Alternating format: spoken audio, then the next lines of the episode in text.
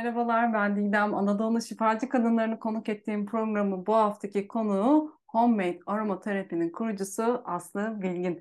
1966 yılında İstanbul'da doğan Aslı, Boğaziçi Üniversitesi'nde psikolojik danışmanlık bölümünde 2 yıl okuduktan sonra turizm ve otel yöneticiliği bölümüne geçti ve bu bölümden mezun oldu. Üniversiteden mezun olduktan sonra turizm ve daha sonra restorancılık sektöründe kendi işini yaparak çalıştı. 2012 yılında aromaterapi ile tanışmasıyla beraber hayatına yeni bir yön verdi. Aslı'yla şifa yolculuğunu ve hikayesini konuşacağız. Hoş geldin. Hoş bulduk. Merhaba. Nasılsın? İyiyim. Çok sağ ol. Sen? Ben de iyiyim. Teşekkür ederim. Bu kadar yoğun programın arasında davetimi kabul edip burada olduğun için sana çok teşekkür ediyorum.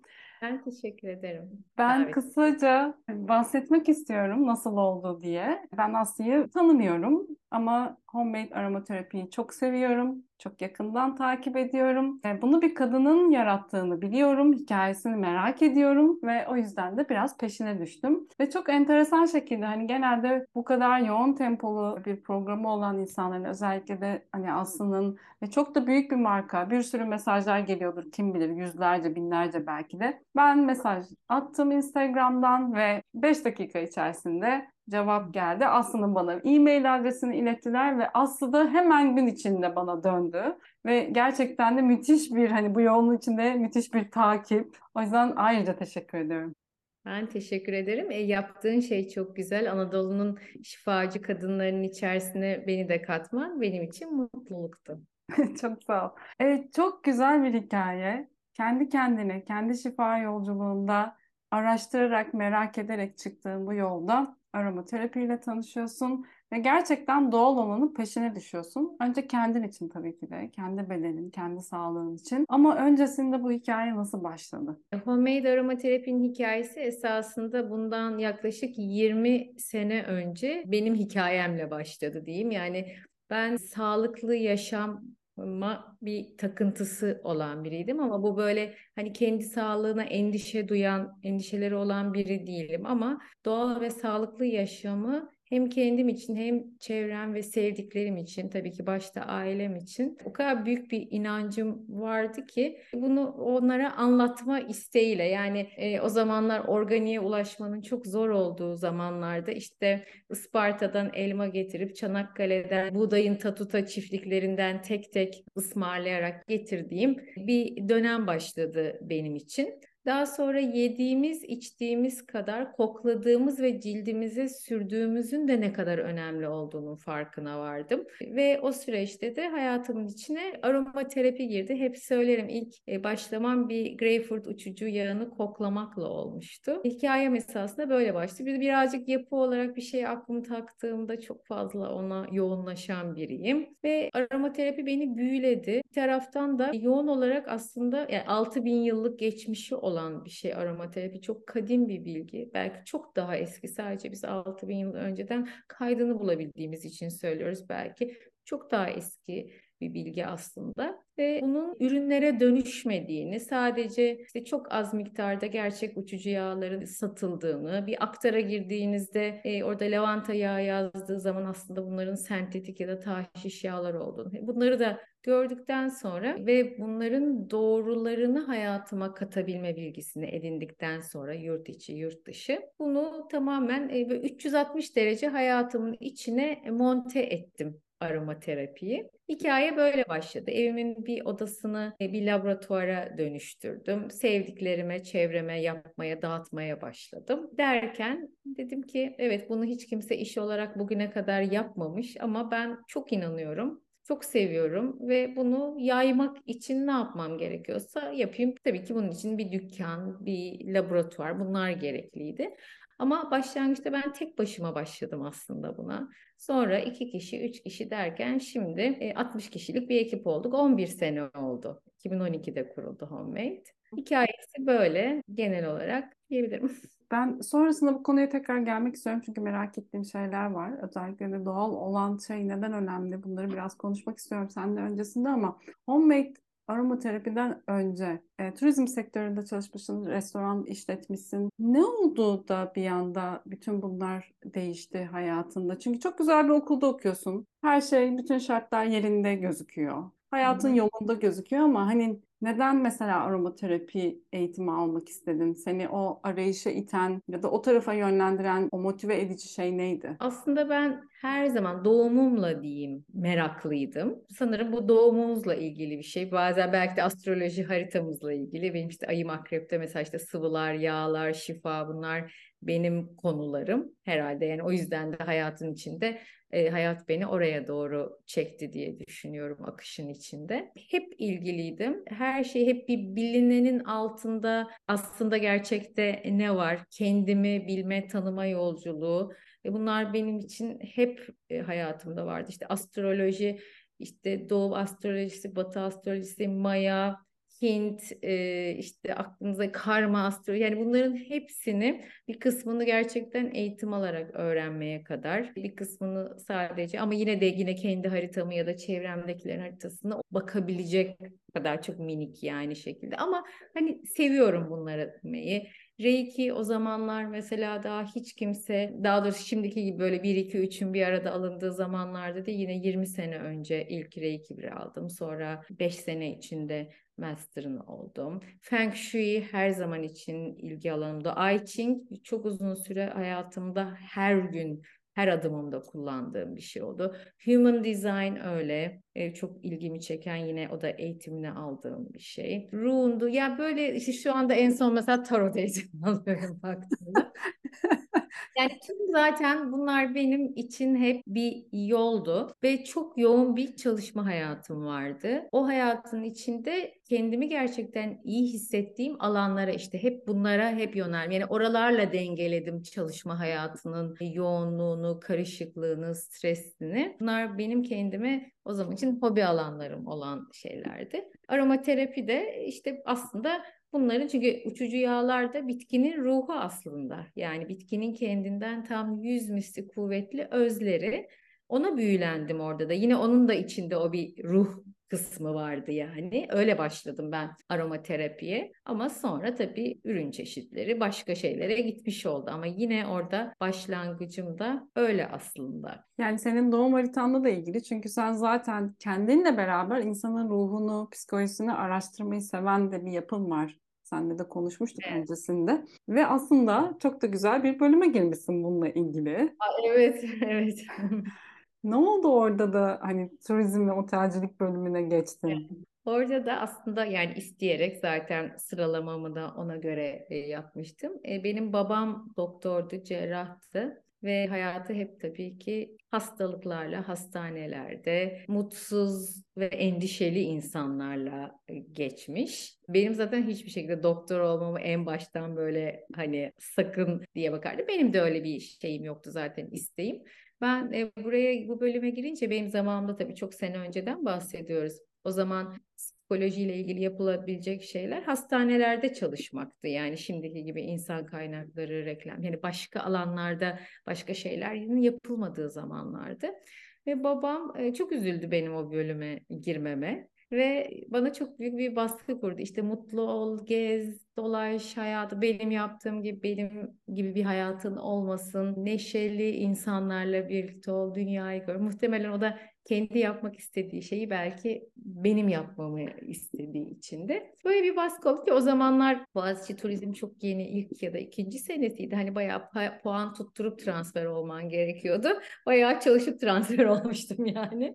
Öyle ama tabii bugün baktığım yerde keşke yapmasaydım. Bugünün sonunda ben aromaterapi eğitimini çok farklı şekilde zaten aldım. Yani onun için yine onu bu yolla alacaktım günün sonunda çok da bir şey belki de değişmedi. Değişmeyecek. Ee, belki öyle diye düşünmek istiyorum. Yoksa biraz üzülüyorum.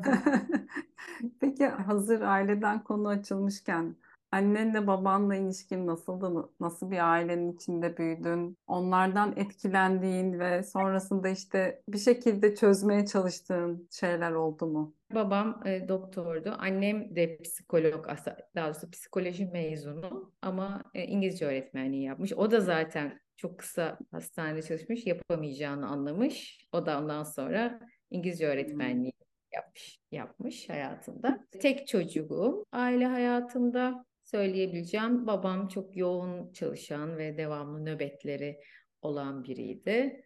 İlişkiniz nasıldı? Yani o ilişkiler seni yetişkinlikte mesela nasıl etkilediğini düşünüyorsun? Şöyle söyleyeyim, şu anda yaptığım şeye beni ailenin içindeki bir neden itmiş çok diyemem. Benimki çok daha kendi içsel, bireysel yolculuğumla ilgili bir şey. Yani bir şey oldu ve o yüzden buraya gittim diyemem yani baktığımda. Çok o anlamda spesifik bir şey yok her yok herhalde diye düşünüyorum yani şimdi sen soracaksın.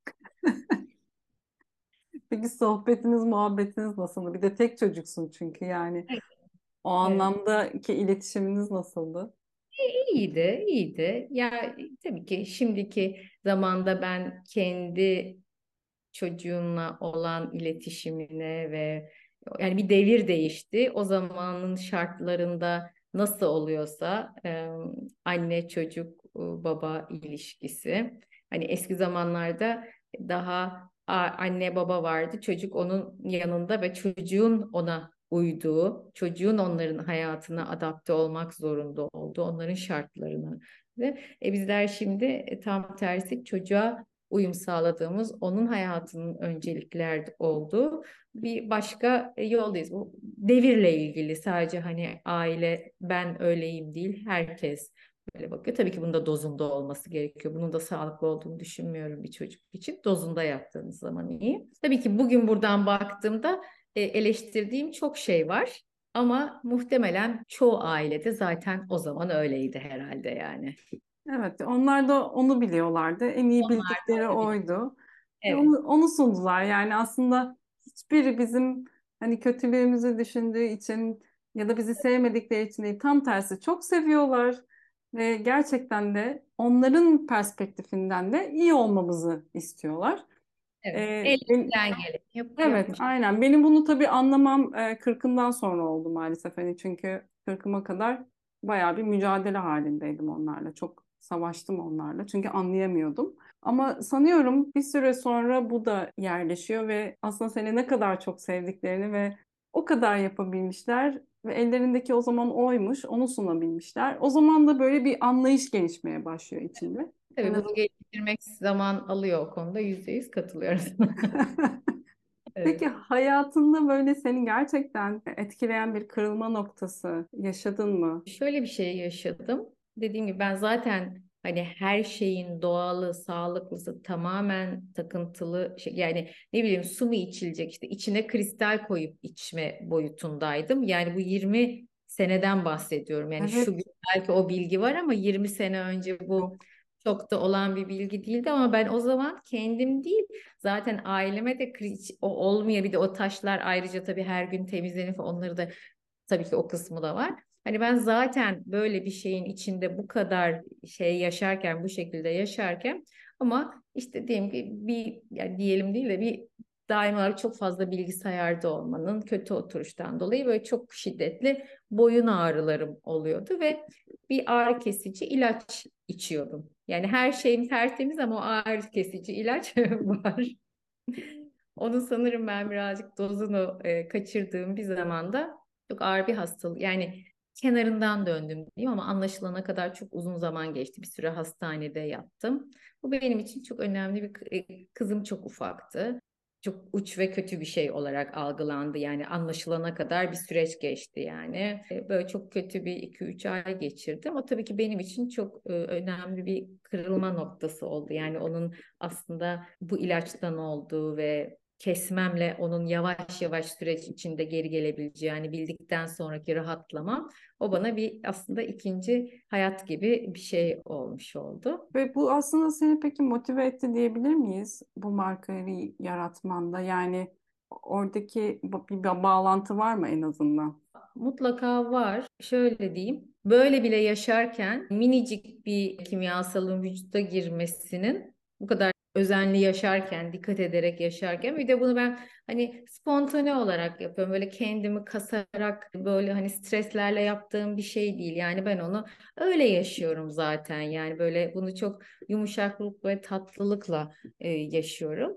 Hani bana böyle yaparken hani bir tane yaptığım bir şeyin bile bana bunu yapması bunu bir şey işareti olarak kabul ettim. Evet benim yani hiç olmaması gerekiyor. Bir de ben şöyle inanıyorum. Hani vücudumuz bizim temizlendiği zaman gelen bir kimyasala tepkimiz normal birinden daha fazla oluyor. Şimdi başka bir şey atlamış gibi olacağım ama mesela ben bir diyelim ki bir AVM'ye girdim ya da bir yerde bir dükkana girdim. Orada mesela kurumsal kokulandırma var. Tabii ki onlar sentetik esanslarla yapılıyor. Ve ben girdiğim anda içeri yüzüm gözüm her tarafım akmaya başlıyor ve ağzıma sanki bir zehir tableti almışım gibi acı oluyor şeyim. Normal başka birine bu olmuyor ama ben o kadar arınmışım ki o bana fazla geliyor. O beni çok kötü ve bu hiç böyle hani ukalalık ay girdim işte kokuda öyle değil yani ben fiziksel olarak da hemen çarpıyor bana bu. Onun için e, yani sanırım o da bana bir şeydi yani evet sen bu yolunda git ama bu, bunu da çıkar tümden evet yani yapman gereken bu diye sanırım herhalde biraz da bir teyit mesajı aldım belki de. Hı hı. Buradan da tam da aslında e, değinmek istediğim organik ve doğal mevzularına da girmek istiyorum. Şu anda çok fazla popüler yani hemen hemen her şey için organik, doğal vesaire diyorlar ama gerçekten doğal mı ne kadar bilemiyorum. Sence doğallık meselesi sen de buna kafayı takmış bir insan olarak ve gerçekten de adamışsın kendini. Neden önemli? Mesela cildimize sürdüğümüz ürünün doğal olması, organik olması neden önemli? Bizim sağlığımızı, bedenimizi nasıl etkiliyor? Şimdi do, aromaterapi öncelikle oradan başlamak istiyorum. Aromaterapi gerçekten doğal.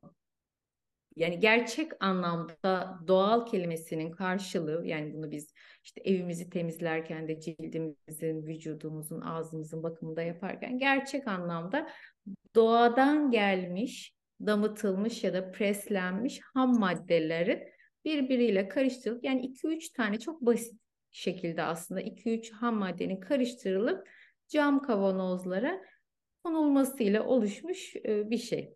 Yani siz herhangi bir etikete baktığınız zaman arkasında anlamadığınız onlarca şey yazıyorsa ama ürün zaten doğal diyorsa bir soru işareti oluşması lazım. Yani mesela bizim bir kremimizi bizim ya da aromaterapik yani sadece bunu homemade bazında asla söylemiyorum. Aldığınızda e, arkasına işte shea butter sonuçta biliyorsunuz shea butter işte Hindistan cevizi yağı, lavanta uçucu yağı, paçuli uçucu yağı. Yani bunların hepsi zaten kimyager olmamıza gerek olmadan okuduğumuzda Türkçe biliyorsak anlayacağımız şeyler. Aromaterapik bir ürünün siz arkasına baktığınızda orada yazan her kelimeyi, içeriğini zaten anlarsınız. Zaten doğadan toplanıp karıştırılmış, yapılmıştır ya da damıtılarak yapılmıştır. Hani gerçek doğal zaten bu. Benim inancım da tabii ki. Öncelikle bu. E, organiğe geldiğimiz zaman organikte tabii ki niçin önemli? Birincisi ilaçlama yapılmıyor. Hı hı. Çok çok çok önemli tabii ki yani bunlar çok önemli. Ama organiğin önemli olmasının ikinci ve yine çok önemli bir nedeni benim için, bizim için, firmamız için de. Şimdi siz bir e, şeye, bir bitkiye ilaç verdiğiniz aslında uçucu yağları bitkiler bizim için yapmıyorlar. Kendileri için yapıyorlar. Kendilerini aslında onların bir bağışıklık sisteminin bir e, şeyi diyelim ne derler oradan çıkan bir e, yağ diyelim. Yani kendilerini korumak için ürettikleri bir e, raiha bu. Öyle diye söyleyeyim yani hani çok genel biraz daha romantik tutarak yani.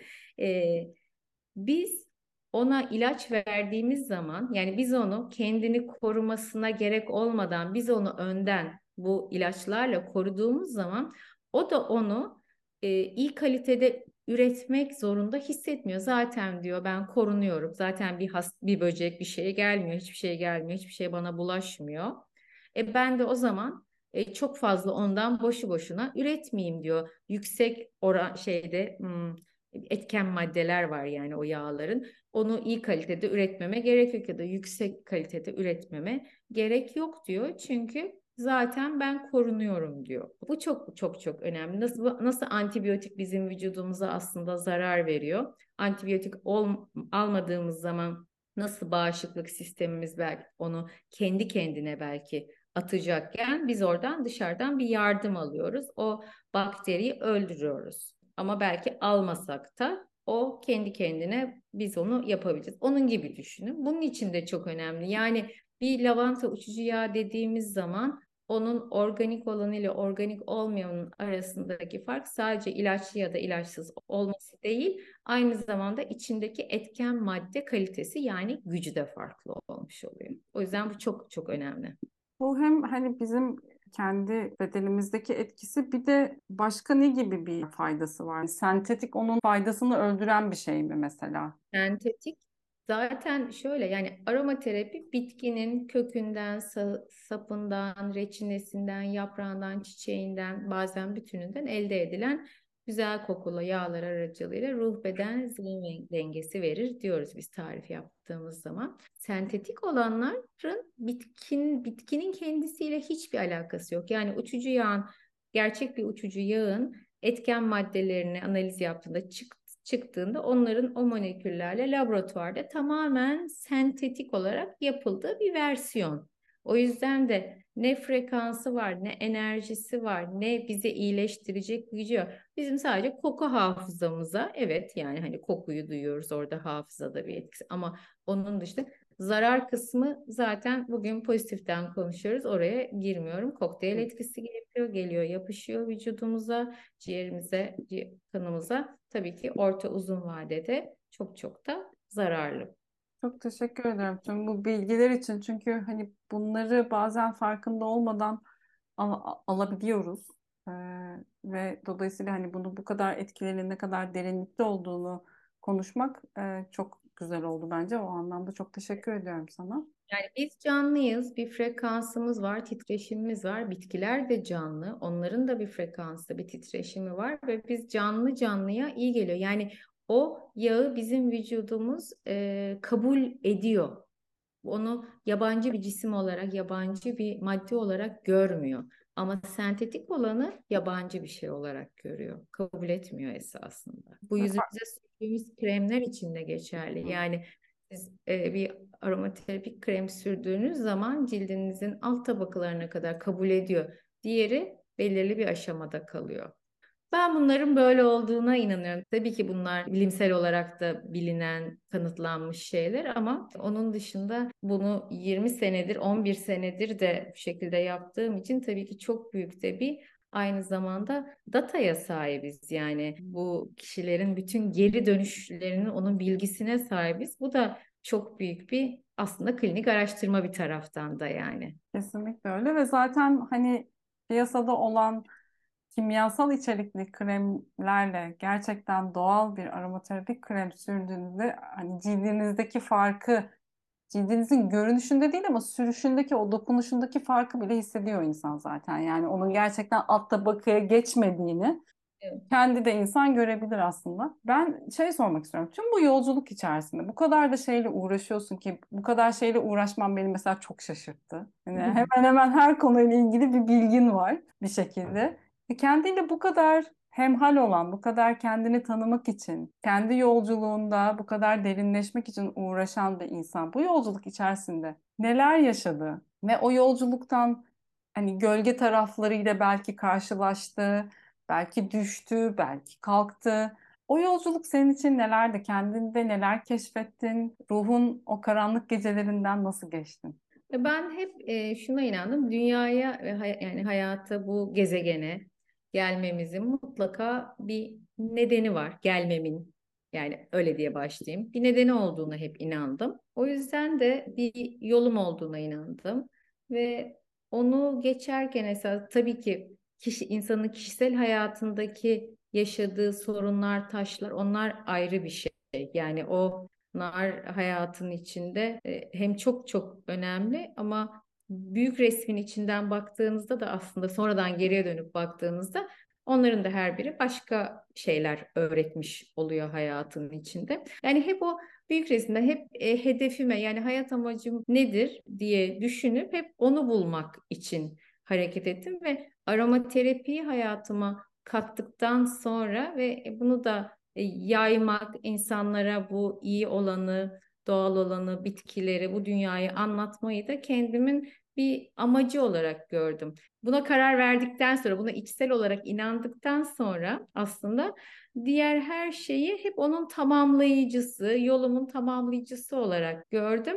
Yani e, çok fazla çıkış bulmak e, tabii şimdi üstünden çok zaman geçip ve şu an durduğum bu yaştaki bir kişi olarak durduğum yerden tabii ki o kadar çok şeyler yaşadım ama şimdi baktığımda onların hiçbiri yani çok bana travmatik gelmiyor aslında. Yani bunları ben zaten bunun için yapmışım. Bunları öğrenmem gerekirmiş diye düşünüyorum. Yani mesela bir haritamı bilmek için öğrenmek işte diyelim ki bildin Batı astrolojisini ama üstüne işte Maya'yı da öğreneyim, Çin astrolojisini de öğreneyim, karmamı öğreneyim. Hani bunlar ilave bir sorun çözmek için değil, tamamen kendimi daha çok tanımak için ve daha nasıl iyi hissederim, daha başka yapmam gereken bir şey var mı? Hep öyle hissederek e, hareket ettim. Yani biraz daha kolektif yerden bakarak hareket ettim sanırım, daha bireysel değil.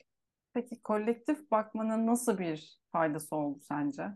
İşte bu yaptığım şey kolektife iyi geleceğini düşündüğüm bir şey aslında yani aromaterapi. Bunu anlatmak, yaymak, e, yine 11 senedir eğitimlerini veriyor olmak, hiç kimsenin o zaman ilgisini çekmezken onu anlatmaya e, çalışmak. Bunların hepsi aslında hep e, kolektife iyi gelecek şeyler olduğunu düşünüyorum. Ama tabii önce kendimizin iyi olması gerekiyor kolektife bir şey iyi bir şey yapabilmek için de.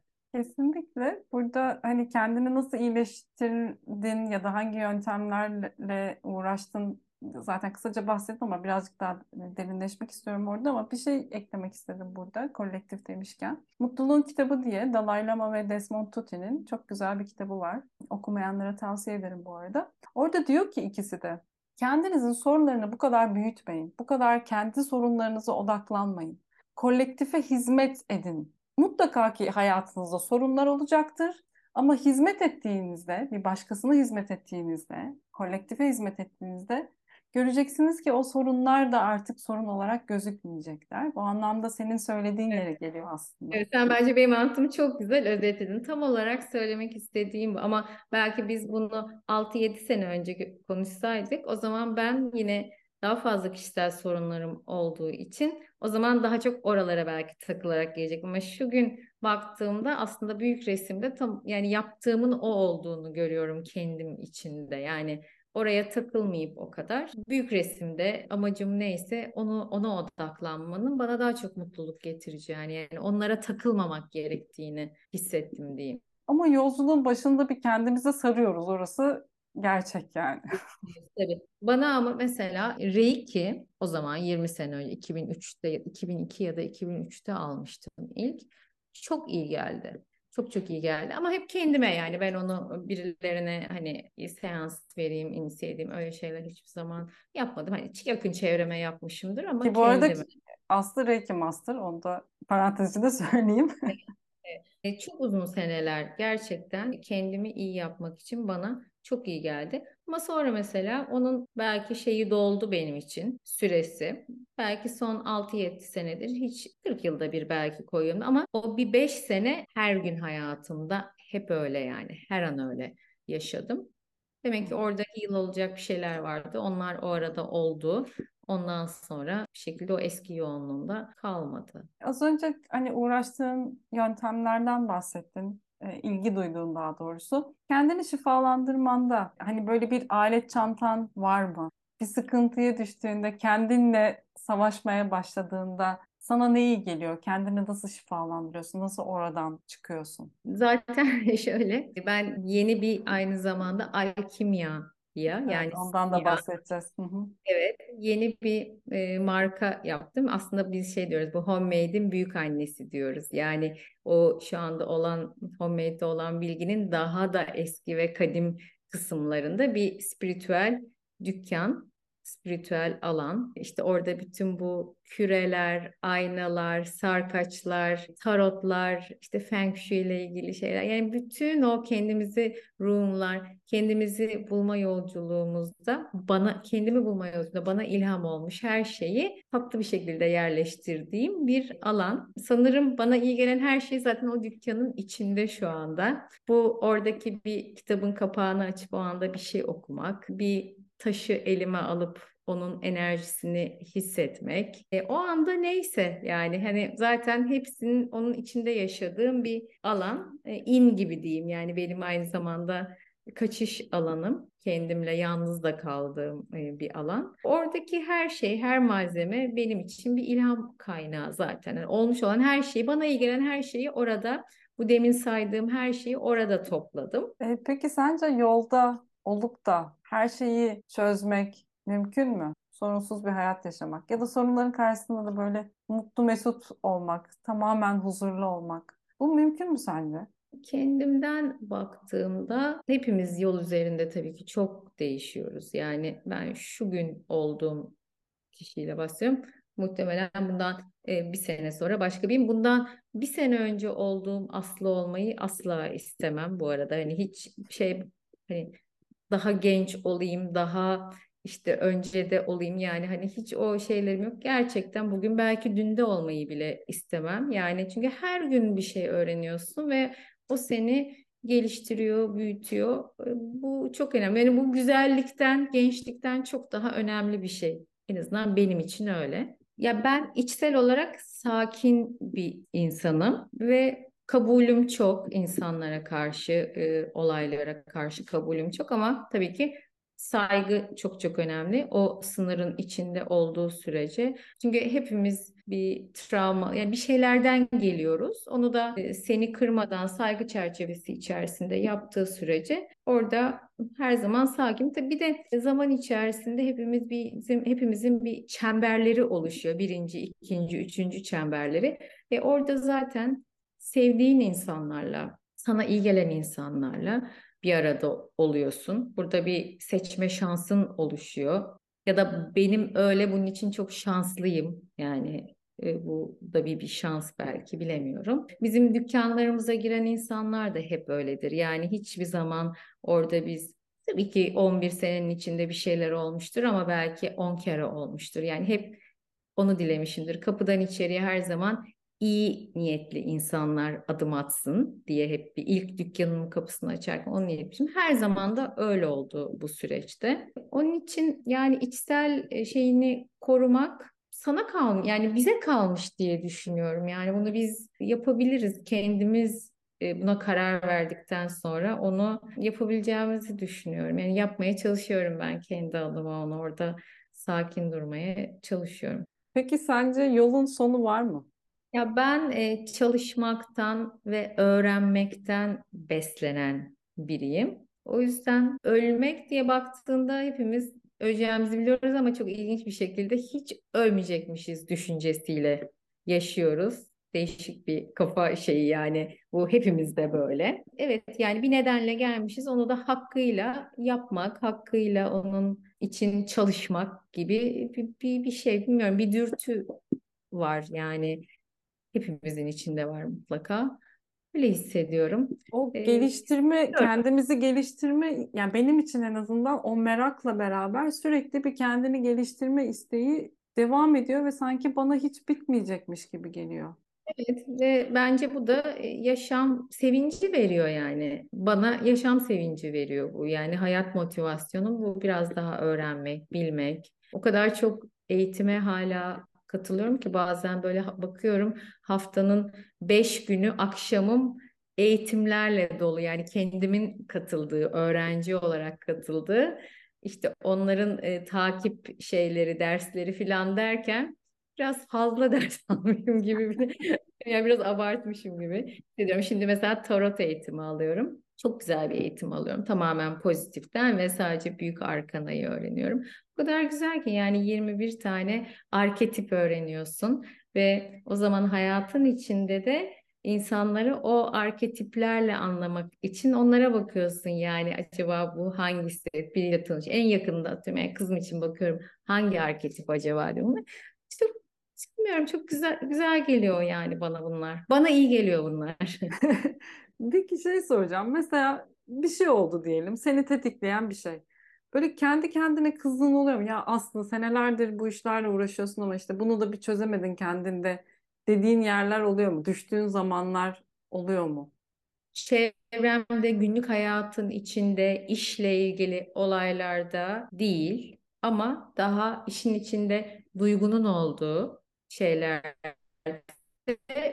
tabii ki oluyor. Tabii ki oluyor yani bu annem, eşim, kızım gibi birinci çemberin ya da çok yakın arkadaşın diye içine aldığın biriyle ilgili bir şey olduğu zaman tabii ki oluyor. Oradan nasıl geçiyorsun peki? Diğer tarafları yönetmek daha kolay yani. Hmm. Kendini sorguladığın ya da kendine kızdığın yerler oluyor mu ya da okey deyip o geniş pencereden bakabiliyor musun yaşadıklarına? Kendini oradan görebiliyor musun? E, tabii ki bakamadığım zamanlar tabii ki oluyor. Aynı zamanda tabii işte aile dizimiydi, e, başka işte yok yeniden doğumdu filan tabii ki o, o onlar da hep süreçlerin içinde olan şeyler e, o kısımlarda. Tabii ki e, yani oralarda zorlandığım çok şey oluyor. Çünkü onlar değiştiremeyeceğin ama aynı zamanda da hayatından da çıkarmayı istemediğin kişiler olduğu zaman bunu yönetmek kolay bir şey değil. Evet kesinlikle ve bu da zaten hayatın bir parçası aslında. Bu da evet bu da bir neden yani bu da bir bana verilmiş bir şey demek ki bunu da bu, bu şekilde nasıl yöneteceğim bu da benim bir sınavım yani. Evet evet doğru söylüyorsun. Peki önümüzdeki dönemde hangi projeler var, hangi çalışmalar var? Yeni bir marka çıktı şimdi. Orada neler hayal ediyorsun? Nasıl bir yer evet. olacak orası? Bu arada bütün bu e, hesapları, Instagram adreslerini YouTube'da ve Spotify'da açıklama kısmında yazıyor olacağım. Oradan ulaşabilirsiniz. Yeni markam, yeni heyecanım. Alkimya, alkemi yani ama zaten simya kelimesi yani alkemi kelimesi Arapçadan İngilizceye gelmiş. İlk çıkışı Arap kökenli yani. Avrupa'ya çok daha sonra gelmiş Haçlı seferleriyle birlikte bu kavram. İşte burası e, dediğim gibi hem eski e, ecza objeleri işte porselen kavanozları, distilasyon cihazları, bir dolu yani onlar yüzlerce diyeyim eski obje var aynı zamanda dükkanda. Vintage diyeceğim yine eski parçalar var işte pirinçten şamdanlar, tütsülükler gibi. Bir de markanın kendi ürünleri var. İşte mum söndürücüler, tütsüler, kendi özel tek bir uçucu yağ karışımı var Abramalin Oil diye. E, küreler, ayna temizleme karışımları, taşları temizleme karışımları, evini süpüreceğin karışımlar süpürgeyle, işte ter, süpürgenin ters yönüyle, saatin ters yönüyle süpürerek at, evinden atacağın şeyler, dolunay suları, rahim temizliği karışımları, tütsüler işte onların seramikleri, buhurdanlar gibi gibi böyle aynı zamanda bazı sanat eserleri de var çok sevdiğim işte bitki illüstrasyonları e, gibi bazı seramik e, objeler gibi. E, kitaplar var yine kendimin okuyup sevip bana çok iyi gelen orası da bir minik kütüphane aynı zamanda. Bir de satılan kitaplar var. İşte Hı. yok ruhsal hayvan rehberleri, herbal dekler gibi gibi böyle bir spiritüel dünya oldu Alkimya'da. İstanbul'da İstanbul'un ilk büyük apartmanı, ilk toplu konutu diye geçen işte 1902'de bitmiş bir apartman, Arifbaşı apartmanı. Kendim de zaten orada yaşıyorum. Onun avlusunda e, açıldı Elmadağ'da Taksim'de. Yani şeyine uygun, çok eski bir binanın e, avlusunda hafif gizli bir yer.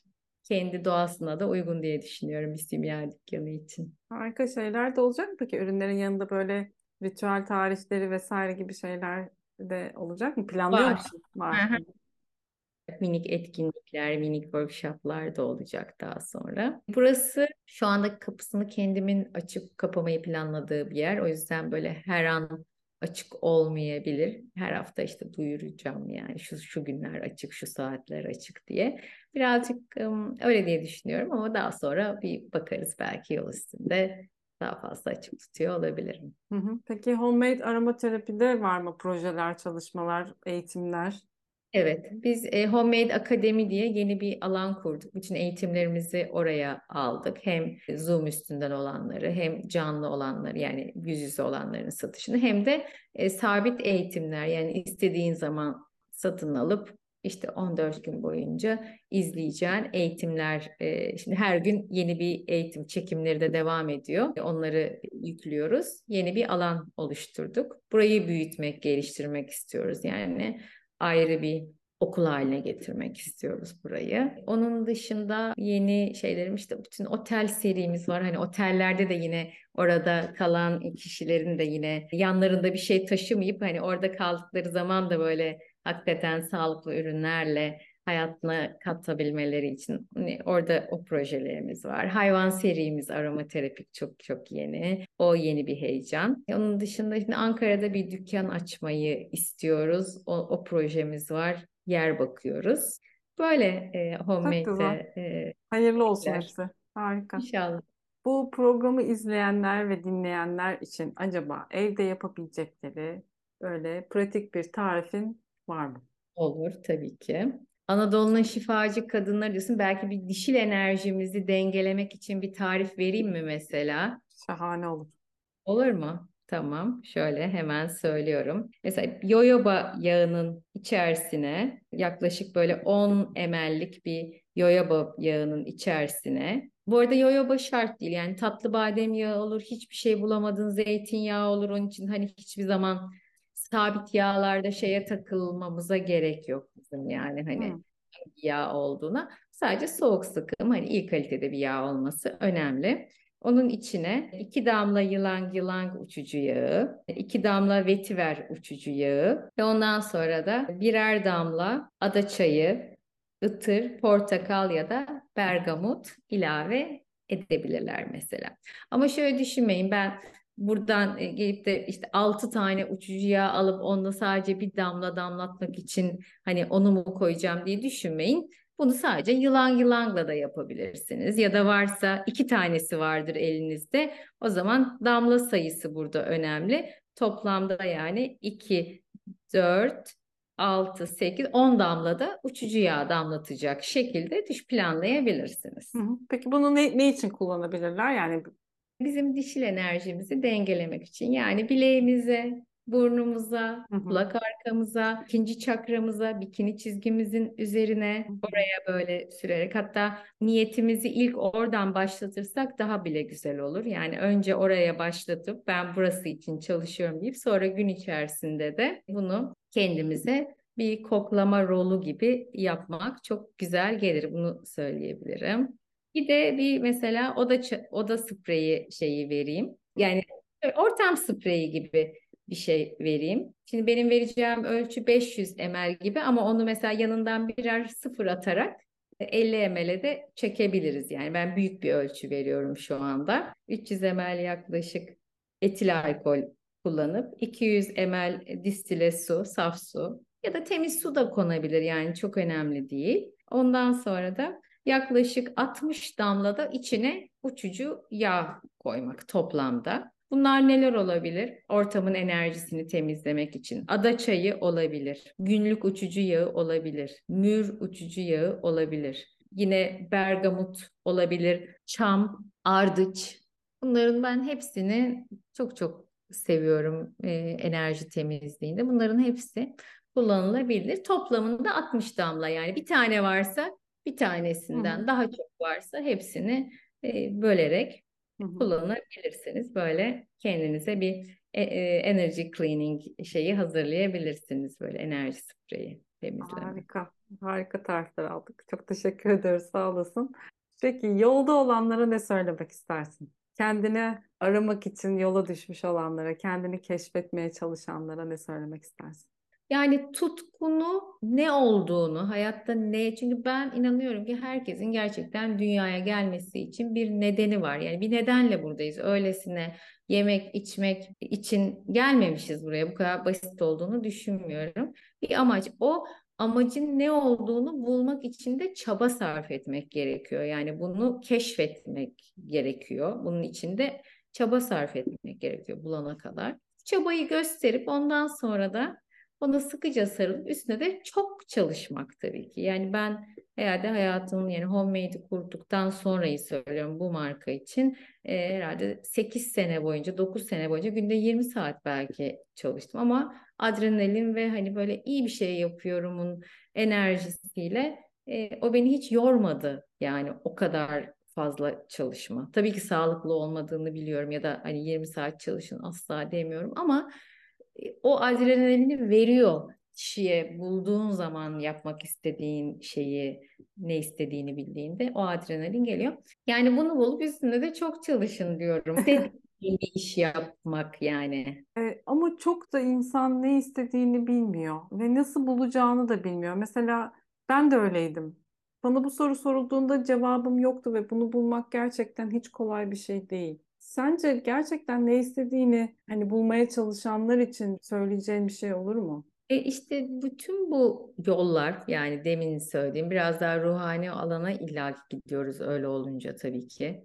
Bilmiyorum işte biraz astrolojiyle ilgilenmek, biraz human design'la ilgilenmek. Yani kendini, kendi doğuşunu en azından yani oradaki açılımı yön, sana seni doğru yönlendirecek biriyle de bir danışmanlık aldığın zaman bence bir minik çıkış noktası oluşturduğunu düşünüyorum ben. Yani en azından, en azından fikir veriyor. Fikir veriyor. Sonra o fikrin üzerine e, gitmek bence en güzel yollardan biri diye düşünüyorum yani. Tabii ki buna inanıyorsak e, şimdi o, o da başka bir şey tabii ki. Tabii. Yani şimdi biri bunu dinlediğinde belki ona hani çok saçma gelecek bir şey de olabilir bu söylediğim ama bunların önemli yani bizim sonuçta bunların da bizim kader çarklarımız olduğuna inanıyorum. Bir çıkış noktası, bir yönlendirme. Ha yani o yönlendirme doğru olmaz. Tamam bir başka bir şeye gidersin ama denemekte fayda olduğunu düşünüyorum yani. Bence anahtar kelime burada denemek bu arada. Denemek. Evet. Ne olursa olsun denemek çünkü dene, deneyerek buluyoruz bir şekilde bize neyin iyi geldiğini ki sen de zaten denemişsin ve sana iyi gelen şeyde ilerlemişsin. Çok teşekkür ediyorum Aslı gerçekten de. Çok keyifli ben, bir sohbet oldu benim için. Ben teşekkür ediyorum. Benim için de seni tanımaktan da çok mutlu oldum. Ben de öyle. Görüşeceğiz zaten. Evet İstanbul'da görüşeceğiz umarım. Yüz yüze tanışacağız. Çok sağ ol. Hikayeni paylaştığın için ve böylesine güzel bir marka yaratıp ilham olduğun için gerçekten çok teşekkür ediyorum. Hizmetin, aşkın, şifan daim olsun. Hep beraberce. Hep beraber ve siz izleyenlere, dinleyenlere de çok teşekkür ediyorum. İyi ki bizimleydiniz, iyi ki buradaydınız. Eğer yorumlarınız, görüşleriniz, önerileriniz olursa biliyorsunuz YouTube'dan yorum bırakabilirsiniz veya özelden Instagram'dan ulaşabilirsiniz. Bir sonraki programda yeni konuğumla birlikte tekrar görüşmek üzere. Kendinize iyi bakın. Hoşçakalın.